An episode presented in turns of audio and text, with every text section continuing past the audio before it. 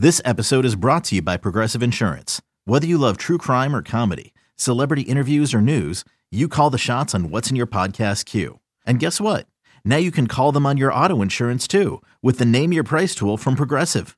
It works just the way it sounds. You tell Progressive how much you want to pay for car insurance, and they'll show you coverage options that fit your budget. Get your quote today at progressive.com to join the over 28 million drivers who trust Progressive. Progressive Casualty Insurance Company and Affiliates. Price and coverage match limited by state law.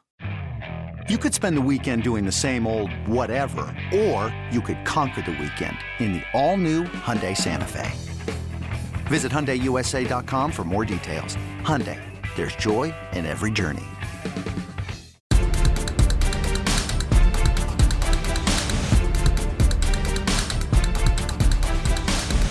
Also don't know about the status of Thibodeaux and Ojulari, two of their edge rushers. They may need to activate Quincy Roche as Great one of their point. activations for the Titans game to play opposite Ximines. Great point. And we, full disclosure, we are taping this on a Monday morning on Labor Day before we have heard from Brian Daboll. And I'm sure the question will be asked about Thibodeaux and Ojulari. And I'm sure that the answer is going to be still, hey, day to day, we'll see how their week goes, something like that. I mean, is that fair to say that's what we Game time decision in all likelihood, Yes. Shaun. Well, I mean, Paul, gut tells you, do we get at least one of those guys on Sunday? Gut tells me as we sit here today, Ojulari's got a better chance than Thibodeaux. That's that's kind of amazing. That's kind of amazing. I now look, I, I have that feel like we had when Odell Beckham was a rookie, where it's like, damn, I really want my first round pick like Thibodeaux out there. But I do understand. Don't just rush him because it's the opener. If he's there for week two, and more importantly, week three versus the Dallas Cowboys and their bad offensive line, let's make sure he's a full go. But knowing how bad our cornerback situation is and how much we've been dying for a great pass rush. And it feels like we have two bookend pass rushers now. The idea not seeing him out there right there for the opener is t- that's just so tough to swallow to get two injuries like that. Hopefully, one of them's out there. I have high hopes for Ojulari this year. I find him to be one of the most intriguing players on the team in terms of upside and taking that next step. Um, that's the guy for me I've thought about all summer, and it, it sucked to see him get off to a slow start with the injury and now get hurt.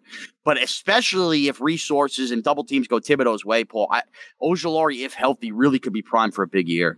Yeah, I, I actually think those two guys, uh, not only coming off the edge, but occasionally rushing through the A or B gaps on stunts and even lining up in different spots, I think it's going to open things up even more for Leonard Williams. True. I believe he's going to have double digit sacks again this year because teams are going to be so concentrated on trying to protect their edges that Williams will face more one on ones, and that's going to be a feast for him. But I think the key for the Giants, at least this week, is unlike in years past, that they only had one really good edge rusher, or maybe if they were fortunate enough to have two, well, you're looking at one and two maybe being out this week. At least you can put Roche and Ximines out there. Ximines Right. seems to have found a rebirth under Wink Martindale, and I think we all agree that Roche is, is a really solid backup. So I like Roche, and I wish he had made the team flat out over Ximines. Here's So my I. well, I wanted here- both of them to make it. You know that. Paul, here's my issue with Oshane in this game, man. Derrick Henry and that run game, that is something that Oshane has struggled with mightily early in his career, setting that edge and and flat out stopping the run when he's been out there. He's gotten blown past on run blocks and everything. And that's, you know, everyone's talking about the pass rushers with Ojulari and Thibodeaux. And we don't really know what Thibodeaux's going to be as far as a run defender at the next level. We hope, you know, he's there and he's good. But this is a game no AJ Brown anymore on the Titans. They're still trying to figure out their passing offense, where it's about shutting down the run. And if Ximines is out there just taking bad angles and the edge is getting run over, that's where it could get ugly for the Giants Right. in this game. And that's where it hurts. So, and Roche did a fine job versus the run last year He when he had his opportunity, especially in that Raiders game as well. So, it's just, again, another scary thought when looking at that edge room ahead of this game. What you, what you do is potentially if you call up Roche and you've got him maybe being the full time guy on one edge, Ximines would be a rotational guy. You know, you might use Yeah. Carl Coughlin out there uh, on early downs. You might even consider Cam Brown on early downs. And then Ximines would strictly be in on the passing downs to provide a pass rush opposite Ojulari. You know, I think there's a role. Again, here we're talking about the Giants having options. That they Right. can turn to and they can actually plug in and say, okay, we have other guys we can use in these spots. Now, let me throw this one at you, Shaun.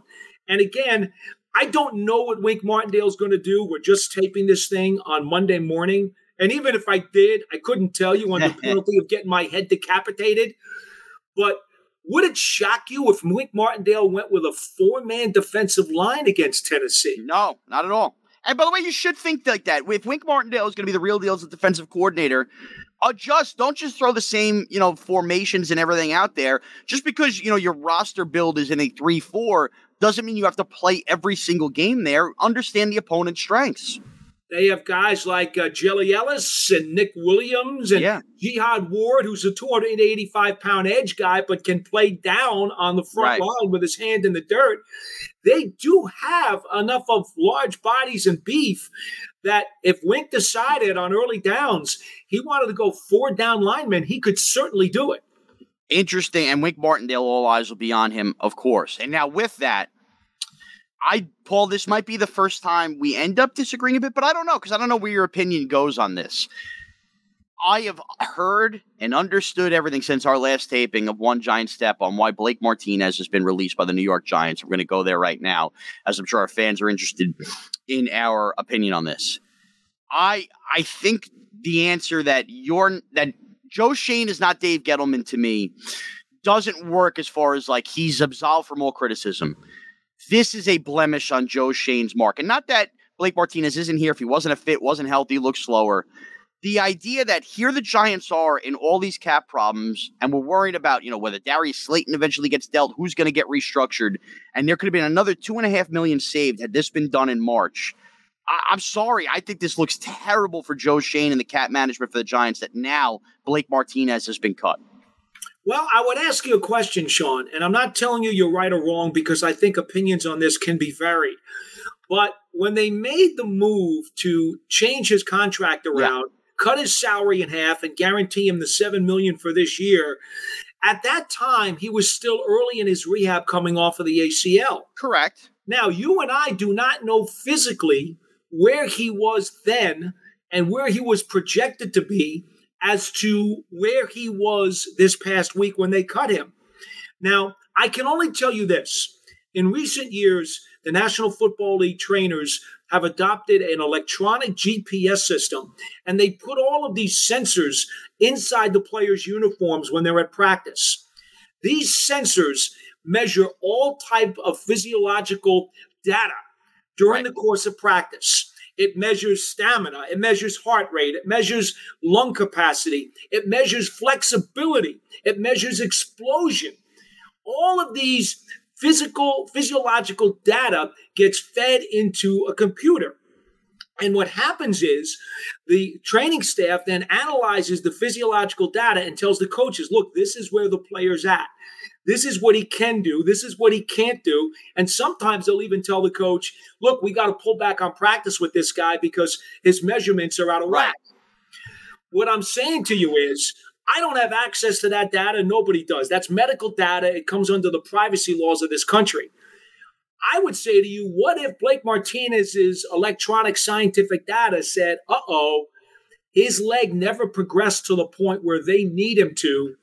And we now know he won't be the same player that he was in 2020 All right. or even the guy we projected him to be. Now the circumstances change. Paul, so now here's my caveat. No disagreement. If all of their science and data tell you that the knee didn't progress the way they thought it would, I mean, I would also push back and understand, hey, when you restructure, you have to understand and give the guy a little more time coming off an ACL. Here's two things I would throw at you. Then, why was he not in the initial wave of cuts? Why did he make the 53 only to have himself cut a day or two later? If, if all, the science didn't change a day or two later, why was he not in that initial wave of cuts? And don't tell me waiver clip. It's not like they went out there and added another inside linebacker. Number two, number two, even if that's what the science and data is telling you, and you maybe you didn't want to throw him on IR to start the year, give him a little more time to rehab, whatever it is.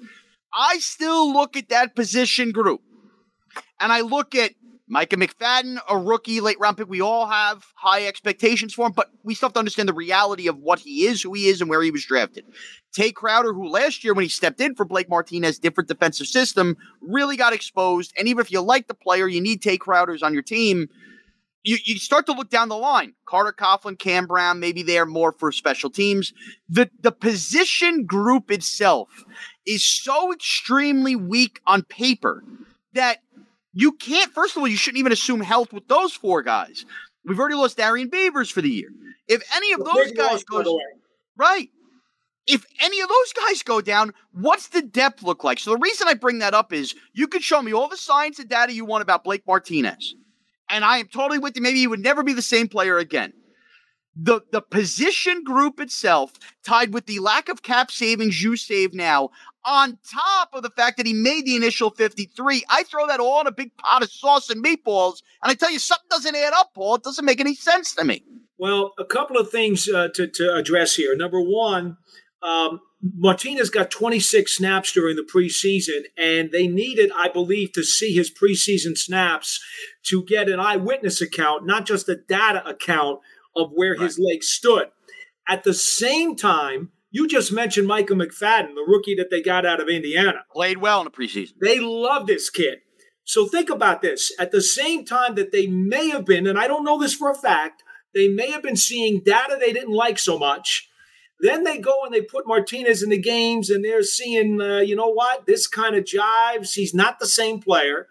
But during those same preseason games, McFadden is bowling out. The last two preseason yeah. games, he was really good. Right.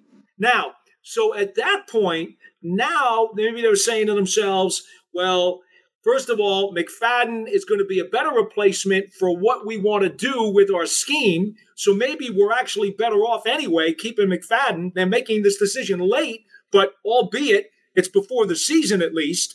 And the other part to this, I think, that's very interesting is that I believe that Wink Martindale is going to take the, the lead inside backer, which is what Martinez was, off the field probably 60% of the time anyway. And I think when you consider that, they're in their mind saying, well, for the whatever, 25 snaps a game that Martinez was going to get, we've got Calitro or we've got McFadden or we've got Coughlin, right. whoever we've got, we can we can cover it for those minuscule snaps anyway with a guy who's younger and more athletic and can probably have better range because Martinez doesn't necessarily have the same range that he had before.